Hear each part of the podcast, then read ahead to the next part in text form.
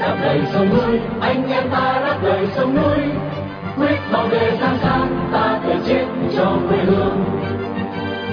Đây là đài phát thanh Đáp lời sông núi. Tiếng nói của những người Việt tha thiết với tiền đồ tổ quốc và hạnh phúc của toàn dân. Do lực lượng cứu quốc thực hiện, phát thanh mỗi ngày từ 7:30 đến 8 giờ tối, giờ Việt Nam. Trên làn sóng ngắn 9.670 km chu kỳ.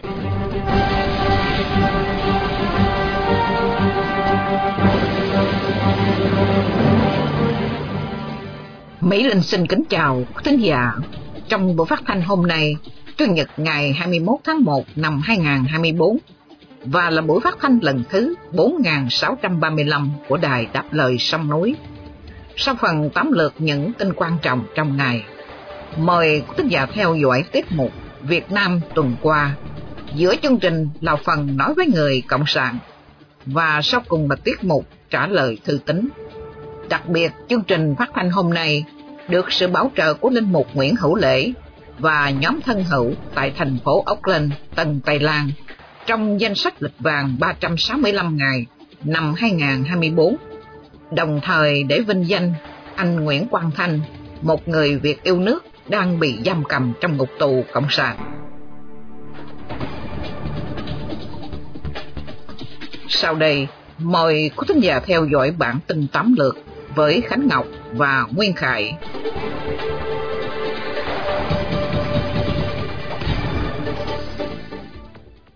Một 100 người thượng bị kết án trong vụ nổ súng ở Đắk Lắk.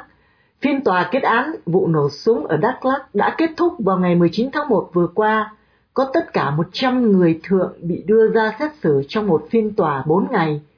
Kết quả là 10 người bị án tù chung thân và những người khác bị kết án từ 3 năm rưỡi đến 20 năm tù. Trong số 100 người bị đưa ra xét xử, có 53 người bị kết tội khủng bố nhằm chống chính quyền nhân dân, 45 người bị khép tội khủng bố, 2 tội danh còn lại tổ chức cho người khác xuất cảnh, nhập cảnh trái phép và che giấu tội phạm, mỗi tội khép cho một người. Trước khi xảy ra vụ nổ súng ngày 11 tháng 6 2023, trên địa bàn huyện Cư Quyên đã xảy ra nhiều vụ việc liên quan đến đất đai. Điển hình là trước đó 2 tháng đã nổ ra một cuộc biểu tình của người Ê Đê bản địa nhằm phản đối một dự án thoát nước ở địa phương. Bắt giam giám đốc công ty y tế Đức Giang gian lận bảo hiểm y tế. Bà Nguyễn Thị Huế, giám đốc công ty y tế Đức Giang Hà Nội, vừa bị bắt do đã chỉ đạo nhân viên lập khống các hồ sơ khám chữa bệnh bảo hiểm y tế để chiếm đoạt số tiền lớn. Ngày 20 tháng 1, truyền thông cho biết là cơ quan cảnh sát điều tra Công an tỉnh Bắc Giang đã ra quyết định khởi tố vụ án hình sự gian lận bảo hiểm y tế xảy ra tại công ty TNHH Y tế Đức Giang Hà Nội, đồng thời quyết định khởi tố bị can, lệnh bắt bị can để tạm giam đối với bà Nguyễn Thị Huế, sinh năm 1977, trú tại xã Đức Giang, tỉnh Bắc Giang, về tội gian lận bảo hiểm y tế. Tại thời điểm bị bắt giữ, bà Huế là giám đốc công ty y tế Đức Giang Hà Nội, kiêm giám đốc phòng khám đa khoa Đức Giang Hà Nội. Viện Kiểm sát Nhân dân tỉnh Bắc Giang đã phê chuẩn quyết định khởi tố bị can. Cơ quan Cảnh sát điều tra Công an tỉnh Bắc Giang đã chủ trì phối hợp với Công an huyện Yên Dũng tổ chức thi hành các thủ tục tố tụng đối với bị can Nguyễn Thị Huế theo quy định pháp luật. Hiện Cơ quan Cảnh sát điều tra Công an tỉnh Bắc Giang đang tiếp tục điều tra mở rộng vụ án.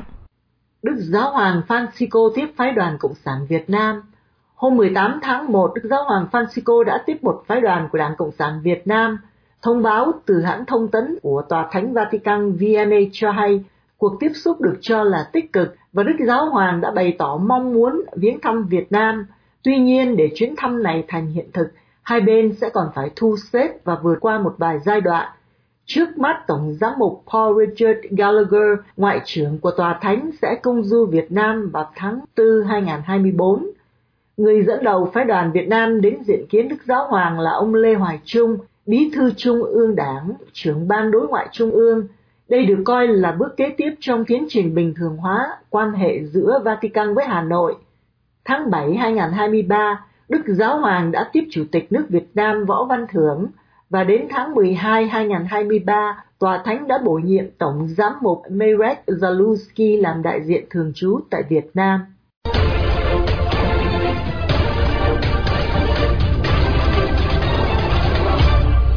Kính thưa quý thính giả, sau đây phóng viên Bảo Trân và Hướng Dương sẽ điểm lại những sự kiện nổi bật tại Việt Nam trong tuần qua. Xin nhường lời cho chị Bảo Trân. Cảm ơn chị Mỹ Linh. Bảo Trân xin kính chào quý thính giả của Đài Phát thanh Đáp Lời Sông Núi và anh Hướng Dương. Hướng Dương xin kính chào tái ngộ quý thính giả và chị Bảo Trân. Thưa anh Hướng Dương, việc đàn áp dã man và giam cầm tàn tệ các nhà báo vì họ dám thẳng thắn nói lên sự thật dối trá của bạo quyền, phải không thưa anh? Vâng thưa chị, theo báo cáo thường niên của Ủy ban Bảo vệ Nhà báo, được viết tắt là CPJ, vào hôm 18 tháng 1, đã xếp Việt Nam vào một trong số 5 quốc gia bỏ tù nhiều nhà báo nhất thế giới, với tổng số 19 nhà báo đang bị cầm tù, chỉ đứng sau các nước Trung Cộng, Miến Điện, Belarus và Nga. Báo cáo nói trên cho biết số lượng nhà báo đang bị cầm tù trên toàn thế giới, và báo động là con số này đang ở mức kỷ lục với 320 nhà báo, đang phải ở phía sau song sắt tính đến ngày 1 tháng 12 năm ngoái. Hơn một nửa số nhà báo này đang phải đối mặt với các cáo buộc đưa tin sai sự thật, chống nhà nước và khủng bố. Theo báo cáo, các nhà báo từ Việt Nam đang bị cầm tù thường bị đối xử tàn tệ, như bị giam trong buồng giam chật chội, thiếu thức ăn, nước uống và các dịch vụ săn sóc sức khỏe y tế. Báo cáo nêu bật tình trạng của tù nhân lương tâm Huỳnh Thục Vi, người đang thụ án tù 2 năm 9 tháng với cáo buộc xúc phạm quốc kỳ.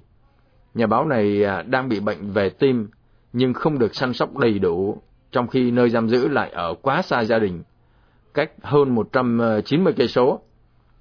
Trường hợp của tù nhân chính trị Trần Huỳnh Duy Thức cũng được đề cập trong báo cáo, khi tù nhân này không được nhà tù cung cấp nước nóng để nấu mì ăn liền, mua ở căng tin nhà tù.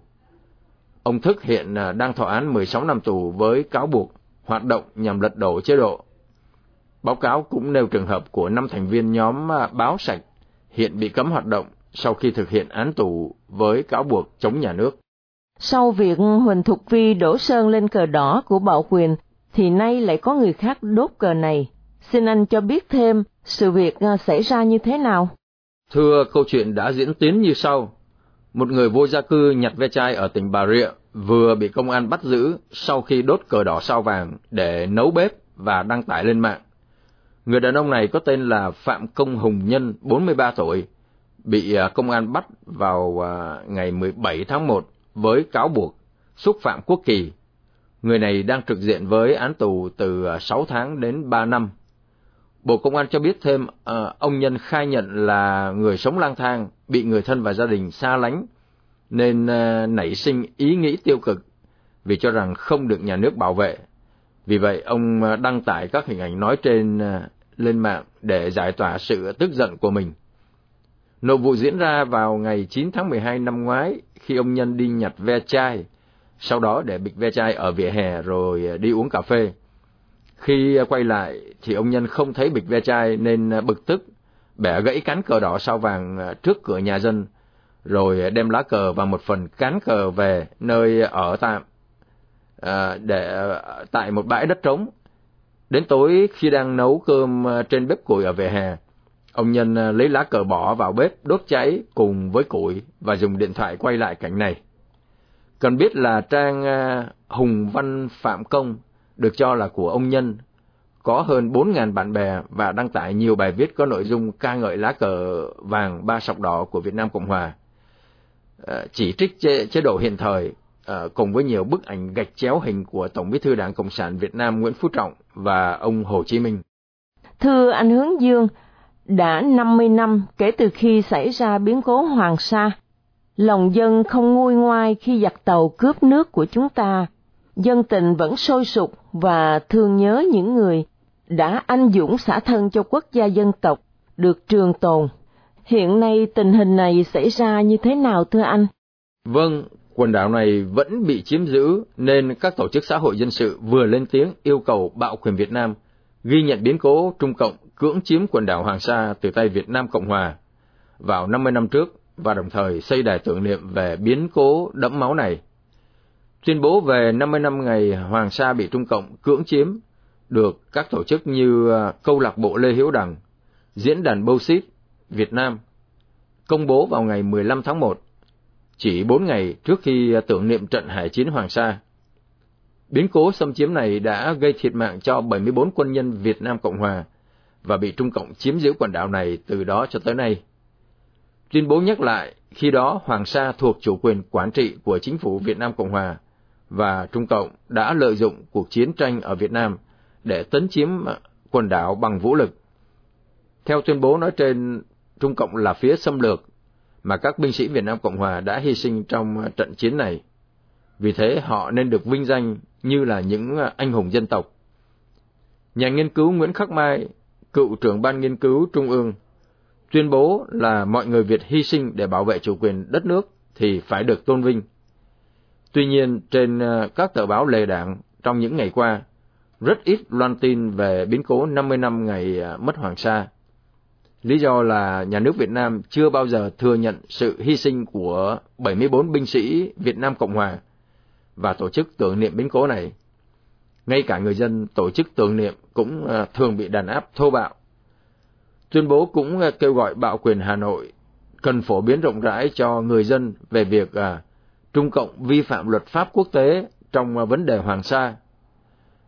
Trong tuyên bố này, các tổ chức và các nhân sĩ ký tên đề nghị nhà nước tiếp tục đấu tranh kiên quyết bằng mọi hình thức để đòi lại Hoàng Sa. Bảo Trân xin cảm ơn anh Hướng Dương đã giúp cho biết rõ thêm những tin Việt Nam quan trọng trong tuần qua. Và chuyên mục Việt Nam tuần qua đến đây cũng tạm chấm dứt. Bảo Trân xin kính chào quý thính giả của Đài Phát thanh Đáp Lời Sông Núi. Chào anh Hướng Dương, hẹn gặp lại tuần sau.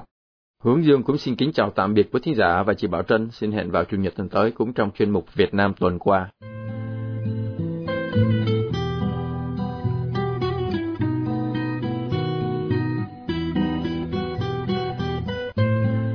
Tiếp theo đây, mời quý thính giả theo dõi chuyên mục Nói với người Cộng sản. Đây là diễn đàn để trình bày với các đảng viên Đảng Cộng sản Việt Nam, đặc biệt những người đang phục vụ trong guồng máy công an và bộ đội của chế độ hiện hành. Nói với người Cộng sản do Tiến Văn biên soạn qua sự trình bày của Hoàng Ân. Thưa quý vị đảng viên Cộng sản lâu năm cùng các bạn công an bộ đội thân mến, tuần qua có một sự kiện như là một cú tát vào giữa mặt Bắc Kinh cùng những kẻ đồng minh của Tập Cận Bình như Putin, Kim Jong-un hay Nguyễn Phú Trọng. Đó là chiến thắng của ông Lại Thanh Đức tại Đài Loan trong cuộc bầu cử tổng thống. Ông Lại Thanh Đức thuộc Đảng Dân Chủ Thăng Tiến, có quan điểm chống Bắc Kinh và chủ xướng coi Đài Loan là một quốc gia độc lập. Vì quan điểm này, ông Lại Thanh Đức và đảng của ông đã bị Bắc Kinh coi là một kẻ gây rối, phản động. Trước và trong bầu cử, Bắc Kinh đã gia tăng các hoạt động phá hoại cuộc bầu cử. Bắc Kinh dùng các cuộc tập trận gây hấn nhắm vào Đài Loan, hòng đe dọa các cử tri Đài Loan hậu thuẫn ông Lại Thanh Đức. Bắc Kinh gia tăng các xâm nhập tin tặc để lèo lái dư luận Đài Loan ủng hộ ứng cử viên đối lập có quan điểm thuận chiều ngả theo Bắc Kinh. Theo những nguồn tin riêng, Bắc Kinh còn âm mưu hạ thủ ông Lại Thanh Đức. Bắc Kinh từ lâu nay luôn lớn tiếng khẳng định Đài Loan là một phần của đất nước Trung Hoa vĩ đại, việc thống nhất phải được thực hiện kể cả bằng vũ lực. Song cuối cùng, ông Lại Thanh Đức vẫn chiến thắng thuyết phục, giành chức tổng thống cho nhiệm kỳ 4 sắp tới.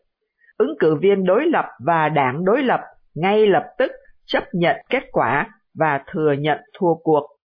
Như vậy, cuộc bầu cử tổng thống Đài Loan vừa kết thúc đã khẳng định rõ sự lựa chọn lẫn khát khao của 23 triệu người Đài Loan có nguồn gốc cùng với những người đang sống trong đại lục Trung Hoa dưới sự thống trị của Đảng Cộng sản.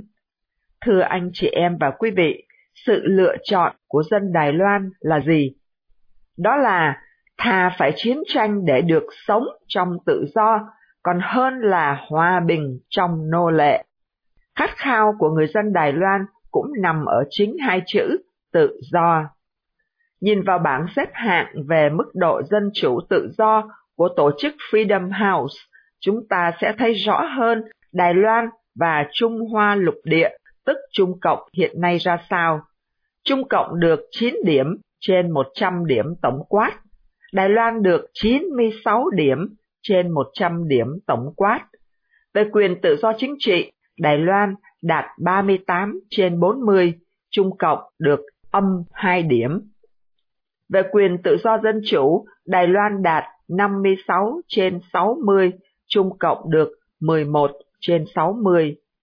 Thưa quý vị và anh chị em, đứng trước hai quốc gia có thang điểm như thế, chúng ta sẽ lựa chọn quốc gia nào để sống? Câu trả lời không thể khác, đó là Đài Loan, nếu như chúng ta còn bộ óc bình thường.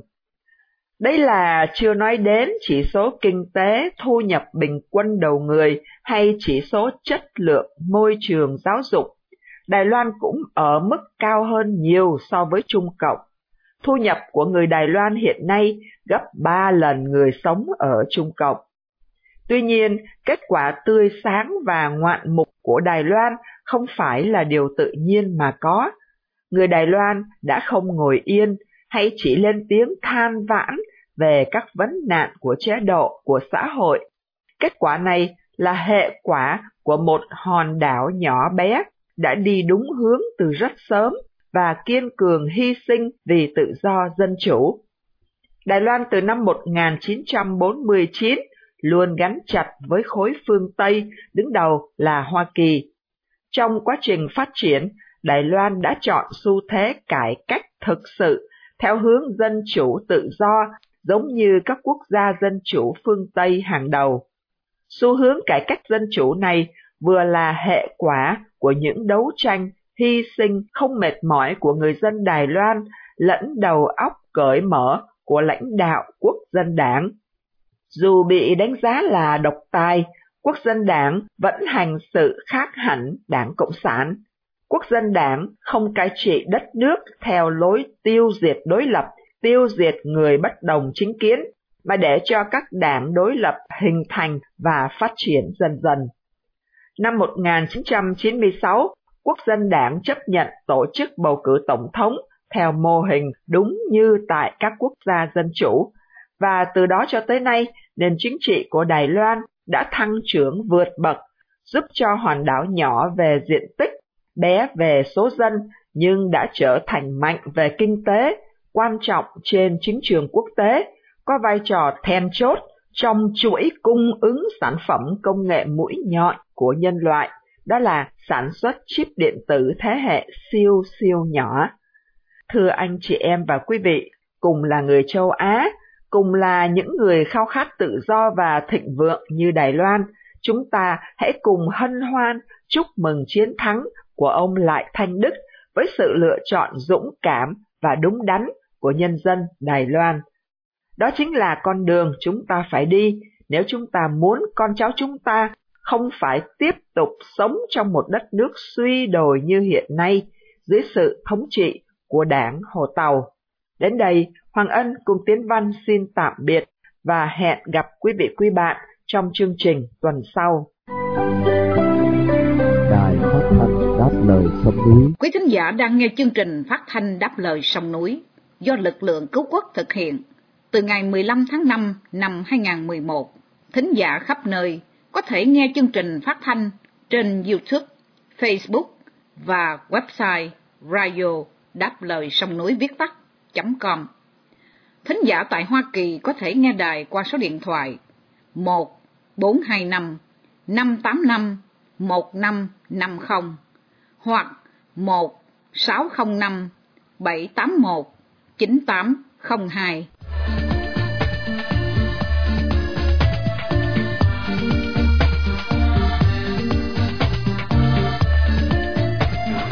Kính thưa quý thính giả, Sau đây là tiết mục trả lời thư tín sẽ do Mỹ Linh cùng ông Quang Nam, giám đốc đài Đáp Lời Sông Núi thực hiện.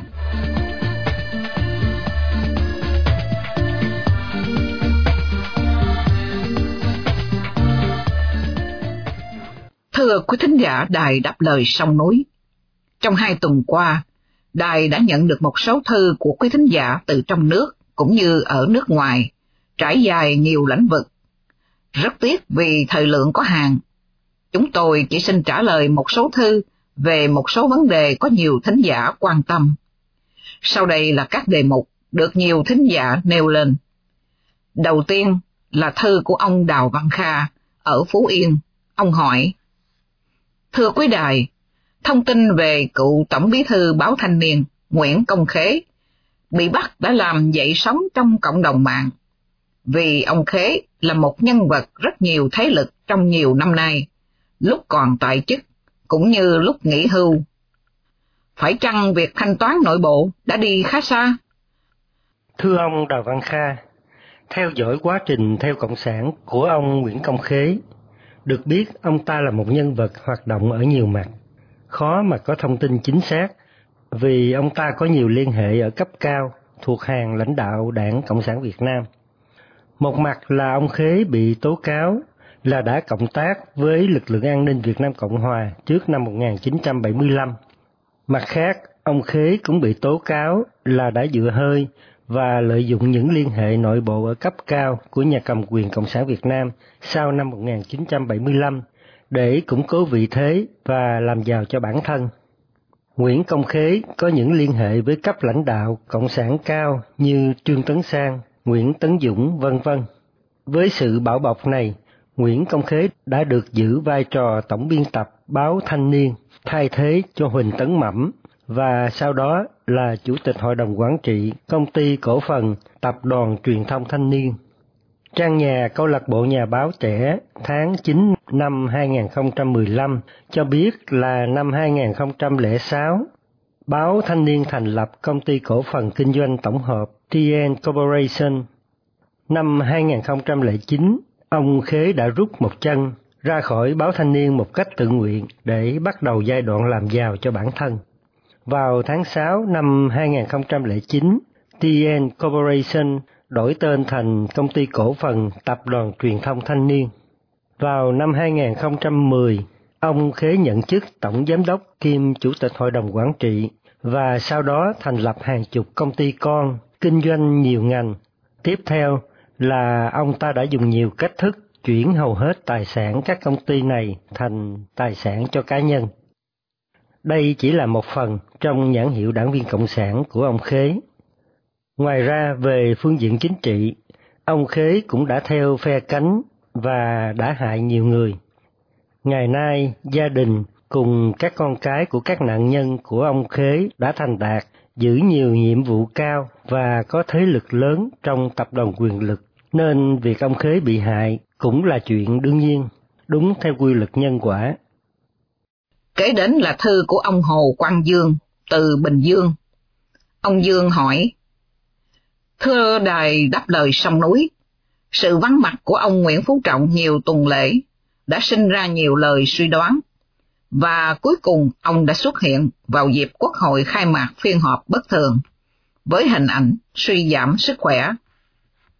Thưa quý đài, việc vắng mặt ông Trọng cũng như người thay thế ông Trọng có hy vọng tốt nào cho đất nước Việt Nam hay không? Thưa ông Hồ Quang Dương, như ông biết, tất cả sự việc liên hệ đến cấp lãnh đạo Việt Nam đều thuộc về bí mật của Đảng Cộng sản. Chúng ta chỉ được biết qua đồn đoán và suy diễn của những người theo dõi thời cuộc trong và ngoài nước. Bệnh tình của ông Trọng chúng ta không biết nặng nhẹ thế nào, nhưng ở tuổi ngoài 80, chúng ta có thể nói hầu hết những người ngoài 80 sức khỏe đều không bình thường, ông Trọng không thể ngoại lệ. Trường hợp ông Trọng có sự khác biệt, ông Trọng đã vượt qua quy định do họ đặt ra là mỗi tổng bí thư chỉ có 2 nhiệm kỳ. Ông Trọng đã giữ nhiệm vụ tổng bí thư 2 nhiệm kỳ và đã quá tuổi hưu. Lẽ ra ông Trọng phải nghỉ và người khác sẽ thay thế ông, nhưng ông Trọng cũng như phe nhóm của ông ta vẫn ngoan cố giữ ông Trọng vì phù hợp với quyền lợi cộng sản họ đang có, quyền lợi vật chất họ đang thụ hưởng hoặc những nguồn lợi họ đang có. Về phương diện chính trị, người thay thế ông Trọng phải là người cộng sản muôn năm như ông Trọng. Và với người Tàu, như ông Trọng là người đã sắp hàng ngay thẳng với Trung Cộng, và Trung Cộng không phải lo biên giới về phía Nam. Chẳng những thế, ông Trọng đáp ứng các đòi hỏi của Tàu, rất là vừa ý với Tàu. Vì cộng sản độc tài, người lãnh đạo quốc gia do họ chọn lựa, nhân dân không có vai trò gì trong sự chọn lựa này. Câu hỏi ai là người tiếp kế ông Trọng? Câu hỏi này rất khó giải đáp vì rất có nhiều tiêu chuẩn đặt ra và phải được lòng của ông Trọng. Trên nguyên tắc, ba người có khả năng thay thế ông Trọng là Chủ tịch nước Võ Văn Thưởng, Thủ tướng Chính phủ Phạm Minh Chính và Chủ tịch Quốc hội Vương Đình Huệ. Có một nhân vật ngoài nguyên tắc là Bộ trưởng Công an Tô Lâm. Trong một thời gian dài từ trước đến nay, ông Lâm nhiều lúc đã biểu lộ là ông ta sẽ là người tiếp nối ông Trọng. Dường như nhiều người đã hiểu rằng ông Lâm đã vận động được lá phiếu của Tàu Cộng. Phải chăng sức khỏe của ông Trọng đã không thể kéo dài đến hết nhiệm kỳ thứ ba, nên những dấu hiệu tranh chấp, thanh toán nhau gần đây diễn ra quyết liệt để chiếm vị thế ai là người thay thế ông Trọng. Ngay những ngày đầu năm dương lịch 2024, một số quan chức bị khởi tố, chẳng hạn như là Chủ tịch tỉnh Lâm Đồng, ba ủy viên Trung ương, Nguyễn Thanh Long, Bộ trưởng Y tế, Chu Ngọc Anh, Chủ tịch Ủy ban Nhân dân Hà Nội, cựu Bộ trưởng Bộ Công nghệ, và Phạm Xuân Thăng, Bí thư tỉnh Hải Dương, cựu Thứ trưởng Bộ Công thương Hoàng Quốc Vượng. Và rồi tiếp theo là hai cựu tổng biên tập báo Thanh Niên Nguyễn Công Khế và Nguyễn Quang Thông, v.v. Thưa ông, chúng tôi đã trình bày, việc ông Trọng còn hay mất, việc thay thế cũng không có ánh sáng nào cho nhân dân Việt Nam. Nếu chẳng may Tô Lâm là người thay thế, chúng ta sẽ thấy mức độ tàn ác và bẩn thỉu của Cộng sản Việt Nam sẽ ở mức cao chưa từng thấy. Biết đâu là sự tàn ác và bẩn thỉu của Tô Lâm sẽ đưa sự phẫn uất của toàn dân thành một cuộc nổi dậy để thanh toán cho cùng Đảng Cộng sản Việt Nam. Thưa quý thính giả, chúng tôi xin cảm ơn quý thính giả đã theo dõi mục trả lời thư tín tuần này. Xin hẹn gặp lại vào kỳ sau.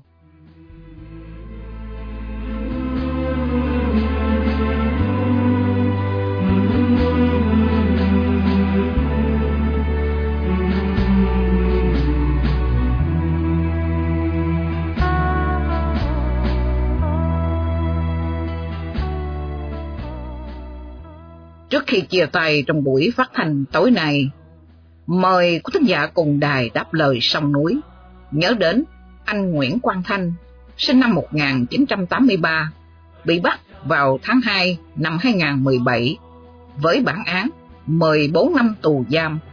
Một người Việt đang bị nhà cầm quyền cộng sản giam cầm trong ngục tù vì lòng yêu nước, lẽ phải và sự đóng góp tích cực vào tiến trình dân chủ hóa Việt Nam.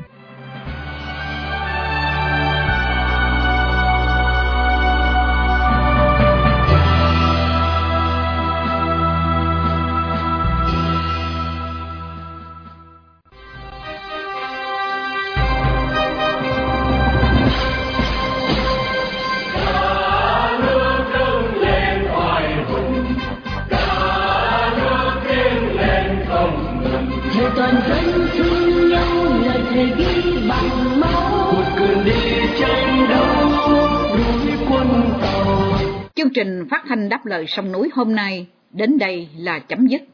Hẹn gặp lại quý thính giả trong chương trình tối mai vào lúc 7:30.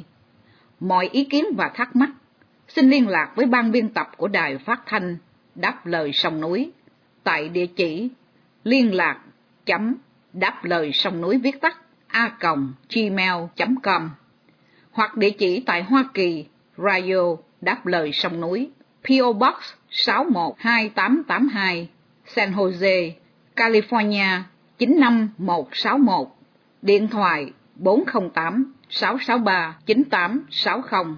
Chi phí điều hành đài phát thanh Đáp Lời Sông Núi do đồng hương đóng góp. Ủng hộ tài chánh xin ghi Đáp Lời Sông Núi và gửi về địa chỉ của đài hoặc qua PayPal trong website radio đáp lời sông núi viettat.com. Đóng góp tài chánh được miễn trừ thuế lợi tức. Cảm ơn quý thính giả đã theo dõi chương trình. Chúc quý vị một đêm thật bình an. Xin mến chào tạm biệt.